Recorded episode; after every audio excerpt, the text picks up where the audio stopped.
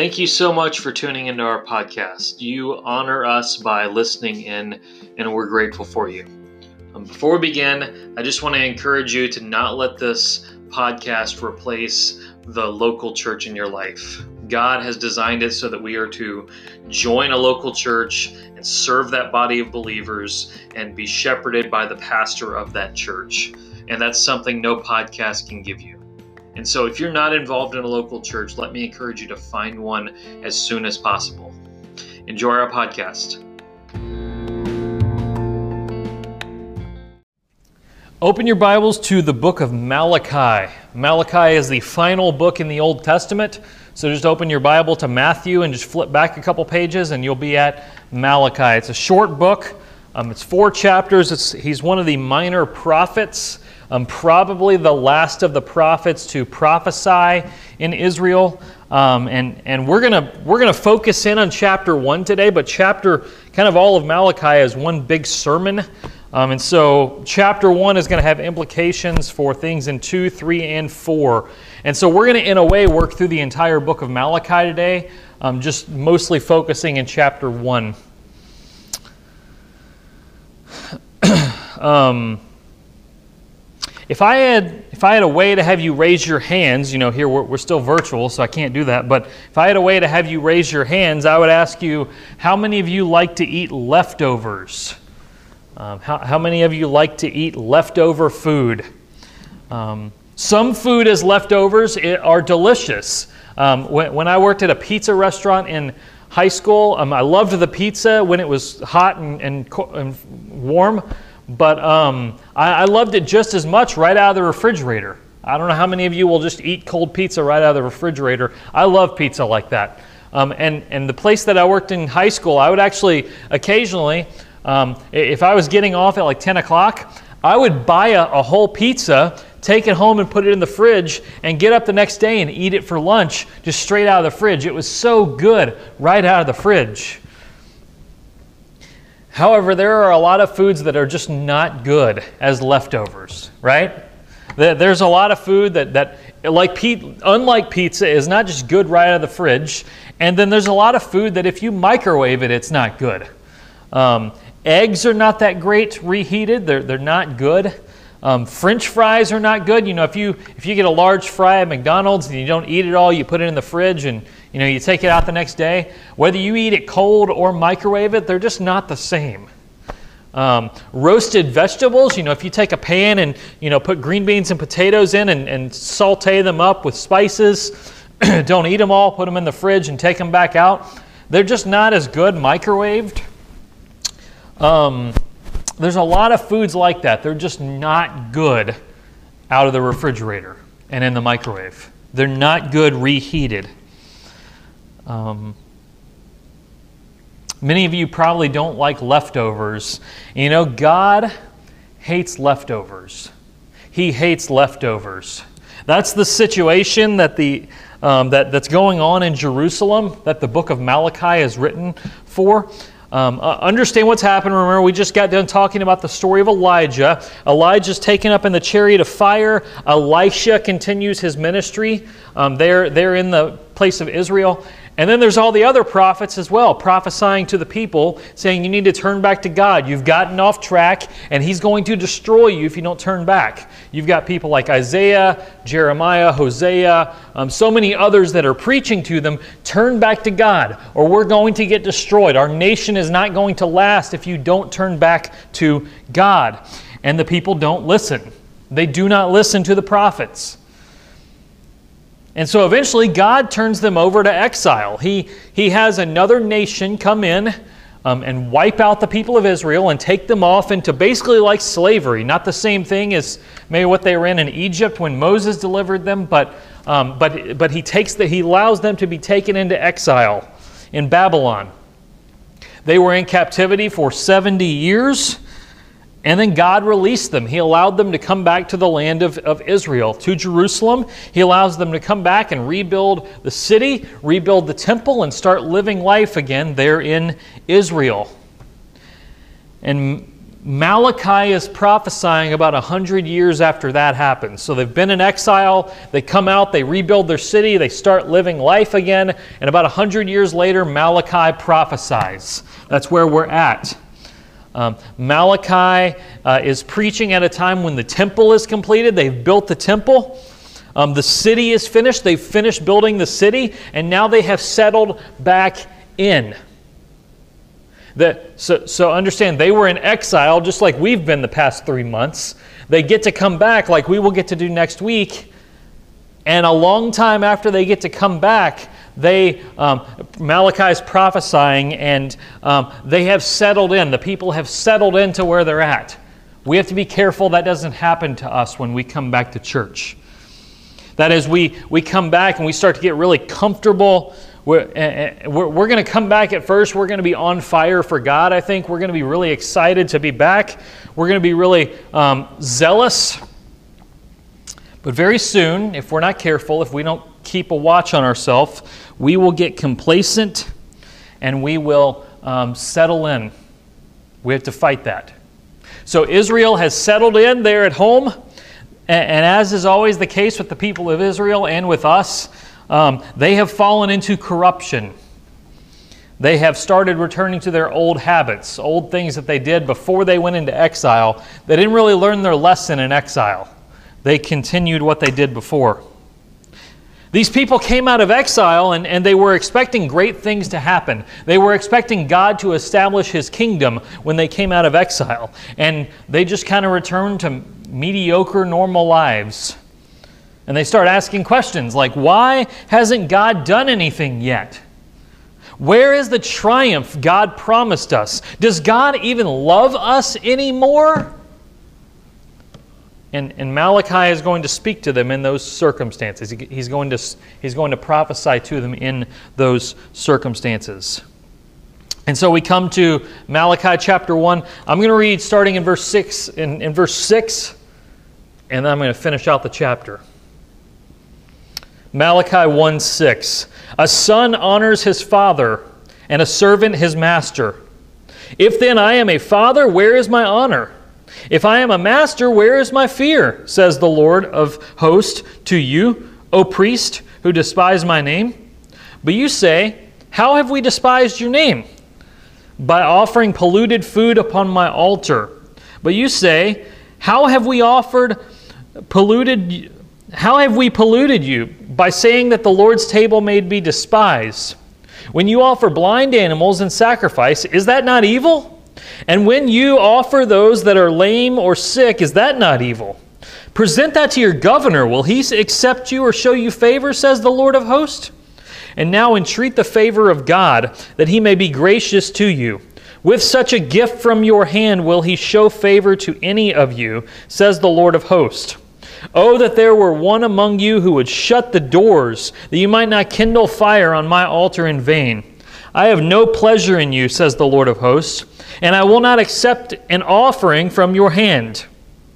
For from the rising of the sun to the setting, my name will be great among the nations, and in every place incense will be offered to my name, and a pure offering. For my name will be great among the nations, says the Lord of hosts, but you profane it when you say that the Lord's table is polluted, and its fruit, that is, the food, may be despised.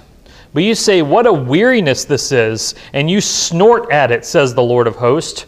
You bring what has been taken by violence, or is lame or sick, and this you bring as your offering. Shall I accept that from your hand, says the Lord? Cursed be the cheat who has a male in his flock and vows it, and yet sacrifices to the Lord what is blemished. For I am a great king, says the Lord of hosts, and my name will be feared among the nations. Okay, so let me kind of tell you where I'm going this morning um, because I can't read the entire book of Malachi here for time's sake. I invite you to go back and read it later after I've preached this if you haven't yet. Um, but I'm going to reference throughout the entire book where these certain things pop up and I'm going to kind of outline it um, based on Malachi 1. Malachi 1 is about worship, Malachi 2, 3, and 4 is about how um, bad worship of God spills over into all the other aspects of your life. So pay attention to that. So, we are here. Um, and, and we come to this focal point and understand that God deserves honor and the priests aren't giving it to him. The priests of Israel are not honoring God as they should. And the worst part is the end of verse 6, you notice? Um, well, verse 6, God tells them, hey, you need to be honoring me, priest. And the priests don't even recognize that they're not honoring God. That, that they ask, How have we despised your name? They don't even recognize their own sin, and they're the priest leading the people of God. What do you think the rest of the people in the nation are doing? Israel's worship is pathetic when you read this passage. It's something like so, so imagine eight of us had a dinner. It's under 10 people, so I think we're good as far as social distancing goes. Imagine eight of us had a dinner party. And um, we were all supposed to bring part of that dinner. So one of you was going to bring the meat. One of you was going to bring the green beans. One would bring the potatoes. One would bring the corn. You gave me the dessert. You told me bring dessert. I said, okay, that sounds good. And of course, I chose strawberry shortcake. You know, you take pound cake, you put whipped cream on it, and then you put some strawberries on top of it. I love strawberry shortcake, um, and so that's what I chose. Um, so I show up with strawberry shortcake. However, these strawberries are really old and mushy. excuse me, old and mushy. They've started to show some of those, you know, that, that, that fuzz that gets on strawberries when they get old. Started to have some of that. Um, the whipped cream smells terrible because I have had it in my fridge since 2015. And the, uh, the, the angel food cake, I'm sorry, I said pound cake, the angel food cake is burnt to a crisp. I left it in the oven about 20 minutes too long, right? You know, I told you, I get there and I tell you, you know, I had a lot of stuff in my house that I could have made, but I wanted strawberry shortcake and I've had this stuff for a long time. I didn't feel like buying anything else, so I just brought this. This will do for dessert, right? How would you look at me during that dinner? Uh, imagine that I actually get all the stuff and it's time for dessert and I cut all the cake up, and all of you have been kind of avoiding dessert, like, oh no, we can't eat that.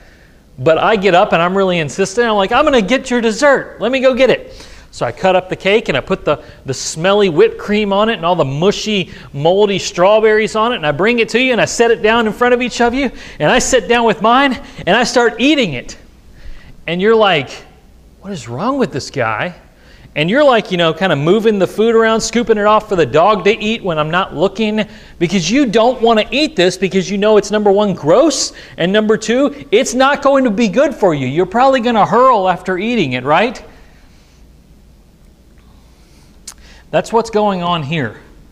The Israelites are bringing sacrifices to the temple, but they're pretty much bringing, you know, oh, that sheep over there's got a broken leg. He's no good to us. Let's just sacrifice him in the temple. Oh, that dog there, he's, well, they, I don't think they sacrifice dogs. That, that turtle dove, he's blind. He keeps flying into the walls. He's no good for us. Let's just go sacrifice him. They're bringing God the worst of their animals, the ones that they're just going to, you know, kick to the curb anyway.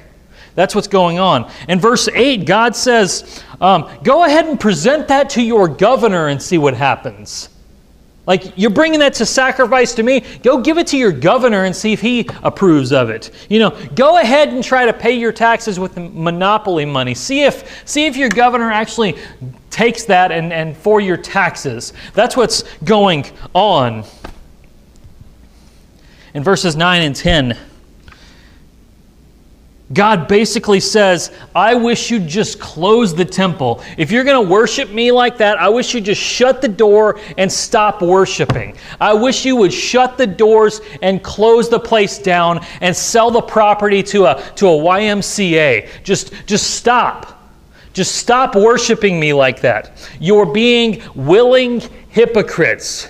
It's one thing to, you know, be hypocrites in the sense of, you know, we're never going to be perfect. We, you know, we screw up all the time, but we're seeking to be faithful to God. It's another thing to just say, "Oh, I don't really care. I'm just going to bring, you know, the the the the dead um, bear, the dead bull that I have in the backyard, and I'm going to sacrifice it. Or I'm going to, you know, bring, you know, the, those canned vegetables that I keep in the back of my pantry that have been there for eight years.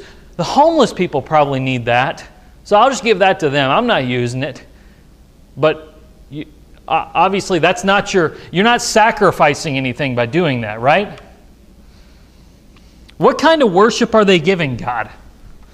Is it just that they aren't singing loud enough in church?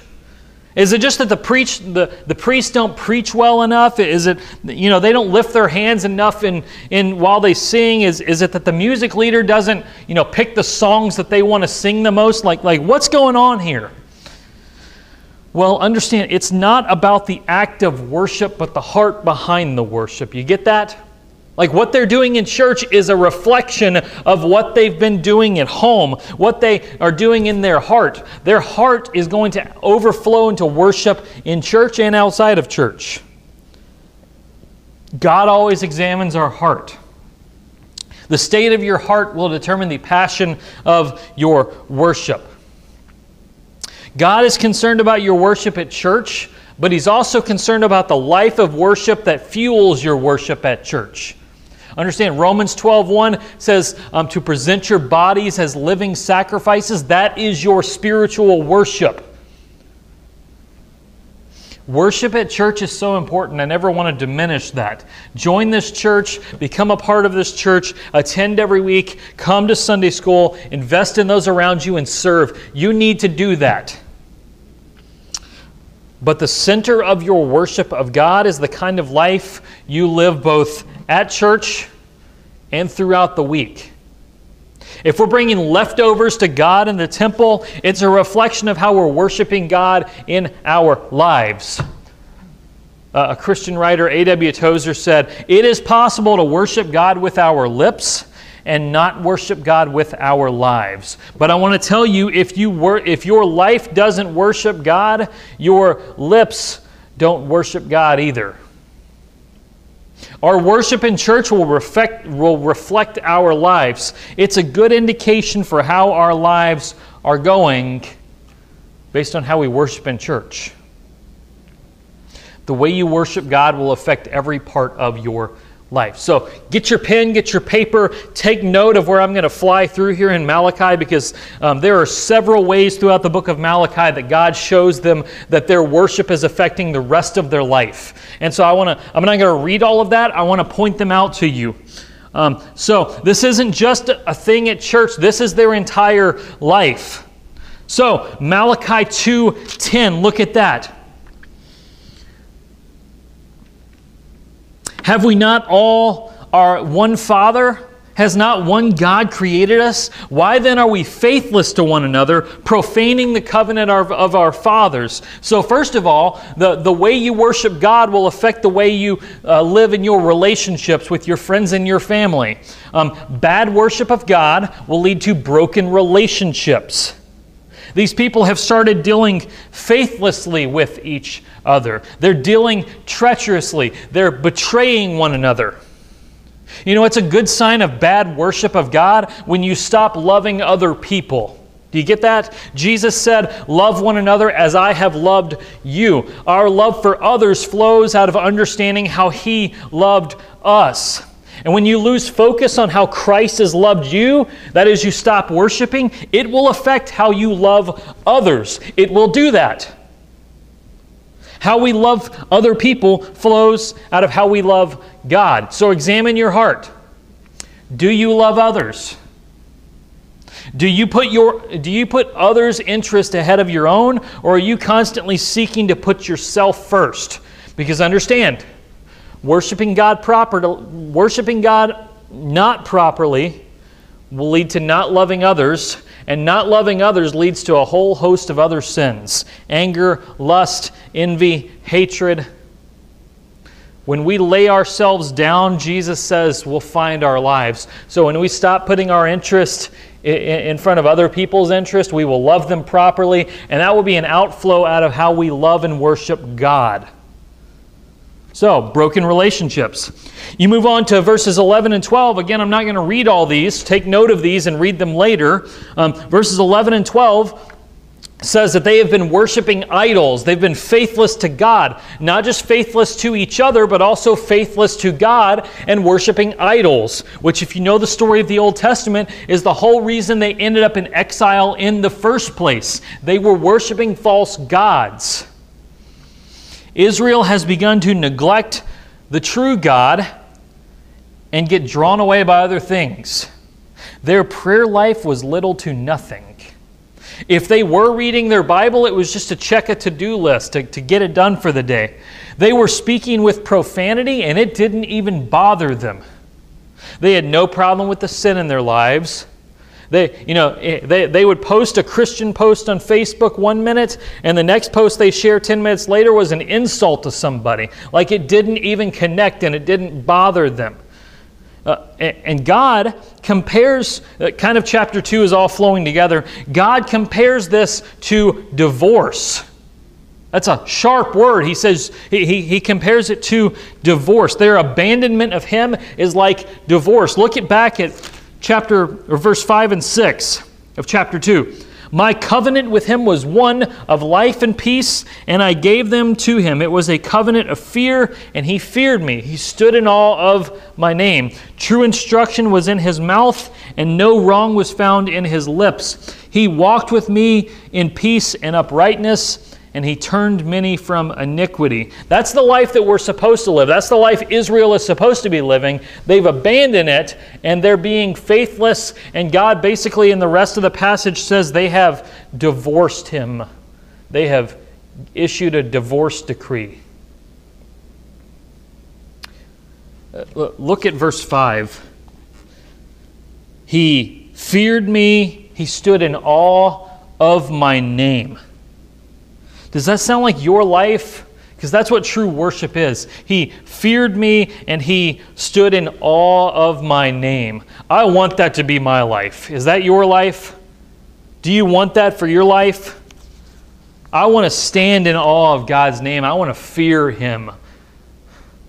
However, I'm so often pulled away by other things. I so often stand in awe of much lesser things. Do you? It's like uh, standing in awe of lesser things than God is kind of like staring at a puddle in your driveway when you could be looking out over the ocean. Do you get that? Like a puddle in your driveway is, is not that incredible, especially when you can look out and see the ocean. Stand on the beach and see the waves coming in, hear the roar of the ocean, see miles and miles of nothing but water. It, it, God is the ocean the puddle in our driveway is other things, and we're so often drawn to those other things. To, to worship God rightly, we keep our eyes on the ocean and we stop worrying about the puddle. Chapter 2, verses 13 through 16. Bad worship of God leads to broken marriages. That's what's going on in Israel broken marriages. Um, so the Israelites came back to Jerusalem after the exile. They um, rebuilt the city, they settled in, and later Ezra and Nehemiah come in and they check out the place. And um, the Israelites have begun to intermarry with, with pagans around. And, they, and every time Israel intermarries with pagans, they always adopt the pagan culture. But it's even worse than that. Ezra and Nehemiah come in and they see people are literally divorcing their wives to marry pagan women. That, that's what's happening there. It's disgusting. The, the, they are, they're married to faithful Israelite women and they divorce her because they saw a pretty pagan woman over by the wall and they're going to go marry her. That, that, that's what they're doing. And God rebukes them. Verse 14 and 15 of chapter 2. But you say, Why does he not? Because the Lord was witness between you and your wife of your youth, to whom you have been faithless. Though she is your companion and your wife by covenant, did he not make them one with a portion of the Spirit in their union? And what was the one God seeking? Godly offspring. So guard yourself in your spirit and let none of you be faithless to the wives of your youth. They are divorcing their wife to marry a pagan woman that they think is a little more attractive. And that all flows out of wrong worship of God, bringing leftovers to God, not caring about their worship of God. That's what's going on. How, uh, understand, how you worship God will affect your marriage. Is your honest goal of your marriage the spiritual growth of your spouse? Is that what you want most for your marriage? Understand, husbands, Ephesians 5 says you're supposed to wash your wife with the cleansing water of the Word of God. You're supposed to cleanse her with the Scriptures. Understand, wives, 1 Peter 3 says that you're supposed to model the love of Christ to your husband in such a way that even in hard times you might win him over through your love. Do, do you get that? That's the point of marriage. We're, we're, to be loving one another as Christ loved us, to build one another up spiritually. That's the goal. We, we so often center our marriage on so many other things. You know, we, we need companionship. We need happiness. You know, we get married so we can have sex. You know, we, we get married so we'll have tax benefits, um, so that we can have someone to go on vacation together and don't have to vacation alone. Like these things are all great benefits of marriage, but they're not the point. They're not the point. The, the goal of your marriage is not your happiness. The goal of your marriage is your holiness. That's the point. That you would become more like Jesus through loving your spouse even when it's hard. That's the point of marriage. My mentor in the ministry, Tim Harris, um, he, he, he says, He's, he said this before, I've, I've heard him say it. He, he said once in a sermon, I've been a pastor 20 years. I've performed a lot of weddings. I've also presided over a lot of divorces. And, you know, I've never seen two couples get divorced who were seeking to make Christ the very center of their marriage. Uh, understand the level to which you love God and make Christ your highest priority will make or break your marriage. It will. If you bring leftovers to God, it will cause you to have a broken marriage. You come to 217. Something else that comes about from bad worship is questioning God's justice. Let's just read verse 17. You have wearied the Lord with your words, but you say, How have we wearied you? By saying everyone who does evil is good in the sight of the Lord and he delights in them, or by asking, Where is the justice of God? Where is the God of justice? Israel has gotten so stale in their affection for God, they have forgotten who he is. They, they are looking at the world around them and they're questioning God's justice. Look at all this chaos. God must delight in evil. Why isn't He doing something? Or better yet, maybe He's not really that sovereign of a God. Maybe He just kind of took a step back when He created and He's just letting the world spin out of chaos and neither one of those are true. And maybe you've been tempted to think one or two of those in the midst of what's going on in the United States right now, with literally giant riots in most of the major cities of the country. Understand, if you, if you believe in a God who um, all he does is bring blessing and peace, you, you, you'll be really confused by what's going on in the country right now or, or you will diminish your own view of God and think he must not actually be that much in control. But if you understand that God also sometimes allows calamity and destruction for a good plan that He has, then these riots won't seem so out of control. Understand God is fully in control of these riots, no matter how much chaos they seem like. He's not running around in heaven like, okay, Jesus, Holy Spirit, we got to figure out what to do because those people are mad. They're out of control. I don't know what to do. We got to figure it out. No, He is on His throne, still in control, and nothing is going to stop Him. Do you get that? He, he, he knows how to control these riots, and for right now, He's allowing them to persist. They ask, Where is the justice of God? And he answers in chapter 3, verses 1 through 6. Again, I'm not going to read all these, take notes of this. Um, but verse 1, he says, I will send my messenger, and he will prepare the way before me. And the Lord whom you seek will suddenly come to his temple. And the messengers of the covenant in whom you delight, behold, he is coming, says the Lord of hosts. Um, where's the justice of God? They're asking. Oh, I'll tell you where he is. Just wait till my messenger shows up on the scene. My messenger is going to come. That's what he says. Who is that messenger? Well, if you read the Gospel of Mark, chapter 1, verses 2 and 3, um, it equates this verse with John the Baptist.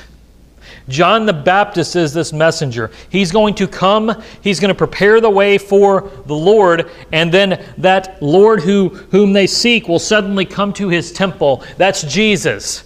Jesus is the answer. Do you ever wonder where the justice of God is? Look at Jesus. He's the answer. He's the pure justice of God in every situation. His death on the cross, his resurrection from the dead is the answer to every question you can have of God. Somehow that is the answer. The cross and the resurrection, the gospel message. It's the answer to all of our questions about God in some way or another. But this Mess, this, this Lord is going to come and he's going to do two things. Verses 2 through 4, he's going to refine God's people. That is, we are sinners. When we receive Christ, we're forgiven of our sins, and God begins to do a cleansing work in our lives. Um, if you read that passage, he says he compares it to, um, to, to a refiner's fire or to soap. That is, that through the work of the Holy Spirit in our lives, we are purified like a refiner's fire, or it's like soap, we are scrubbed clean of, of filth. But then, secondly, five, verse 5, I said 5 and 6, actually just 5. God's going to judge those who do not fear him. God's going to judge those who do not fear him. You read that verse, and there's all these different sinners named. You know, there's adulterers and sorcerers and liars and um, wit- the, the ones who oppress widows and orphans and, and all kinds of things like that. But when, when you read the verse, you see that the point of it is they all don't fear him. When you, when you worship God wrongly, you will question his inju- you will question his justice, and if you don't worship God, you will treat other people wrongly as verse 5 says.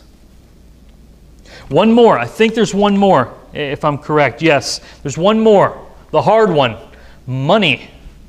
Money, verses 6 through 12. You know something's messed up with Israel in regards to their money by the way God opens this passage in verse 6. For I, the Lord, do not change. Therefore, you, O children of Jacob, are not consumed. I do not change, so you're not consumed, but you should be consumed. You should be. Look at how you're spending your money. He says in verses 8 through 10, you are robbing God.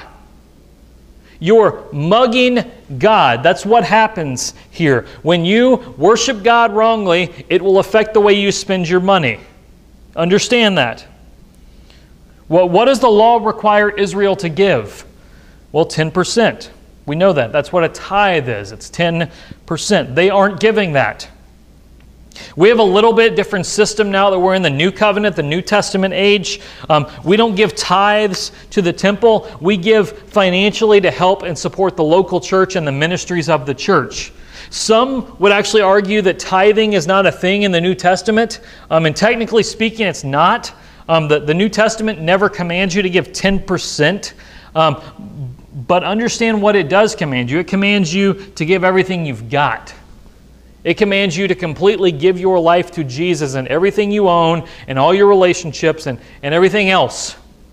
There's actually a story in the New Testament where um, the priests are walking in and they're throwing a couple coins in the temple treasury and they think they're awesome. And then a widow comes in and all she's got is two pennies to live on and she gives both of those. And Jesus says, That widow is, is faithful, those priests are pathetic. The New Testament calls us to be generous givers, and how we worship God will, de- will determine how we do that.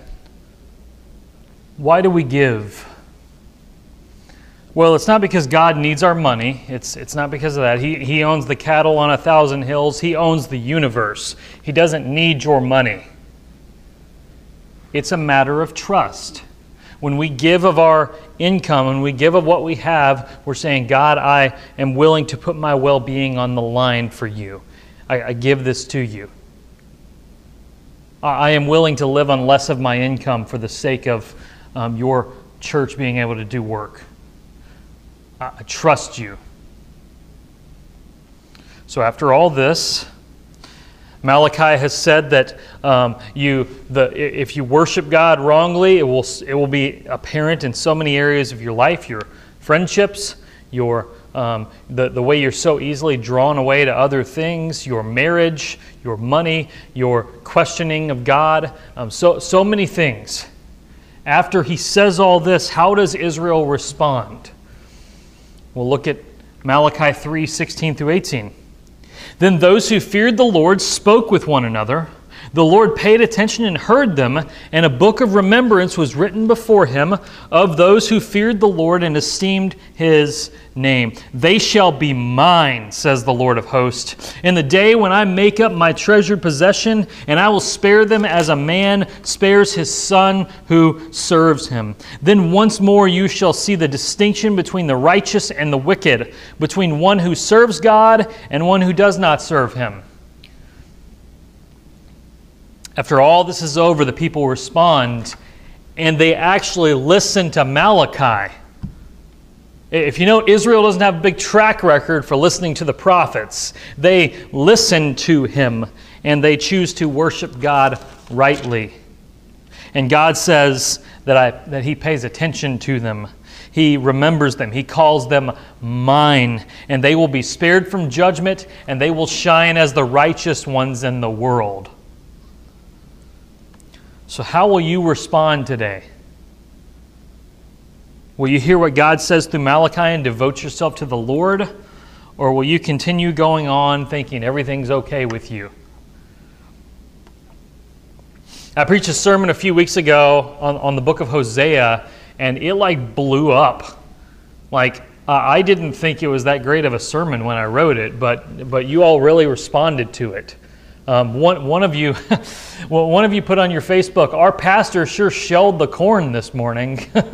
I, I honestly don't 100% know what that means, but that's like the coolest compliment I've ever gotten. So, um, but understand, I, I, preached that sermon. I, I, didn't think it was that great. The Holy Spirit took it and made it great. He, he took it and used it in your hearts. Uh, I, I uh, one of my seminary professors said, You need to write good sermons and let the Holy Spirit make them great sermons. And, and that's what the Holy Spirit did with, with that one. Um, glory to God for that. Um, the, understand, the point of my sermon was simply this um, God is using this pandemic to heal us, this quarantine to heal us. And understand, when I said that, I didn't necessarily mean America. You might have taken it that way that God's going to heal America and we're going to return to the Christian nation we once was, but that's not what I meant. America is a sinful nation, and, and it will be until Jesus returns or until America comes to an end the way the Roman Empire did and the way so many other nations have in the past. Um, we have a great nation, but just understand that it's not perfect. It's sinful, just like the rest of the earth. My prayer has been in this pandemic, this entire quarantine, that God would use this to heal the church. That we would begin to value the things that are most important, that we would stop putting our hope in things that don't matter and turn our hearts completely to Jesus. Now, when, when I say church, I don't mean Mount Zion, I mean the church overall. Every church in the world, Mount Zion being one of those. Let's fix our eyes on Jesus Let's value the things that He finds truly important in church. Let's forget about all the other stuff that we think are so important that really aren't, that, that just really aren't. Has that happened to you? As we return to church next week, will, will you allow the Lord to heal and renew you that you might have fervency and, and zealousness when you come back? And imagine what the Lord could do if all of us did that. the righteous and the wicked are contrasted at the end here. And that's all, what all of chapter 4 is about. That um, the days are coming when the righteous and the wicked are going um, to be. The, the day of the Lord is coming. Let me just read the passage instead of get confused over it. For behold, the day, this is chapter 4, six verses. For behold, the day is coming, burning like an oven, when all the arrogant and all evildoers will be stubble. The day that is coming shall be set, shall set them ablaze, says the Lord of hosts so that it will leave them neither root nor branch. But for you who fear my name, the Sun of Righteousness shall rise with healing in its wings. You shall go leaping like calves from the stall. you shall tread down the wicked, for they shall be ashes under the soles of your feet on that day when I act, says the Lord of hosts. Remember the law of my servant Moses, the statutes and rules that I commanded him at Horeb for all Israel. Behold, I will send Elijah the prophet before the great and awesome day of the Lord comes, and he will turn the hearts of the fathers to their children, and the hearts of the children to their fathers, lest I come and strike the land with a decree of destruction, utter destruction. And that's how the Old Testament ends. 400 years of silence after that, where God doesn't speak until Elijah comes on the scene. It's not the Elijah we just studied about. It's a man named John the Baptist who preaches in the same ministry as Elijah. Jesus calls John the Baptist Elijah several times. And John's going to prepare the way for the Son of Righteousness, as this passage says. He's going to prepare the way for the Son of Righteousness to come and live and die and rise again, and thus provide healing for the righteous and destruction for the wicked. Which one are you? Uh, understand the righteous are not the good people and the wicked the bad people. The righteous are the people hanging out in their house, and, and the wicked are the ones out rioting. That's not how it is. The, the righteous are those who have faith in Jesus, who have placed their lives under Him. The wicked are those who have not. The righteous are the ones who have been made righteous by faith in Christ. The wicked are those who have not. Which one are you? just remember today that, when, that, that how you worship in church is a, a picture of how you worship in your life, how you worship in your marriage, how you worship with your money, how you worship um, in your relationships, how you worship in your life. The two will never be different than each other. That they will never be different.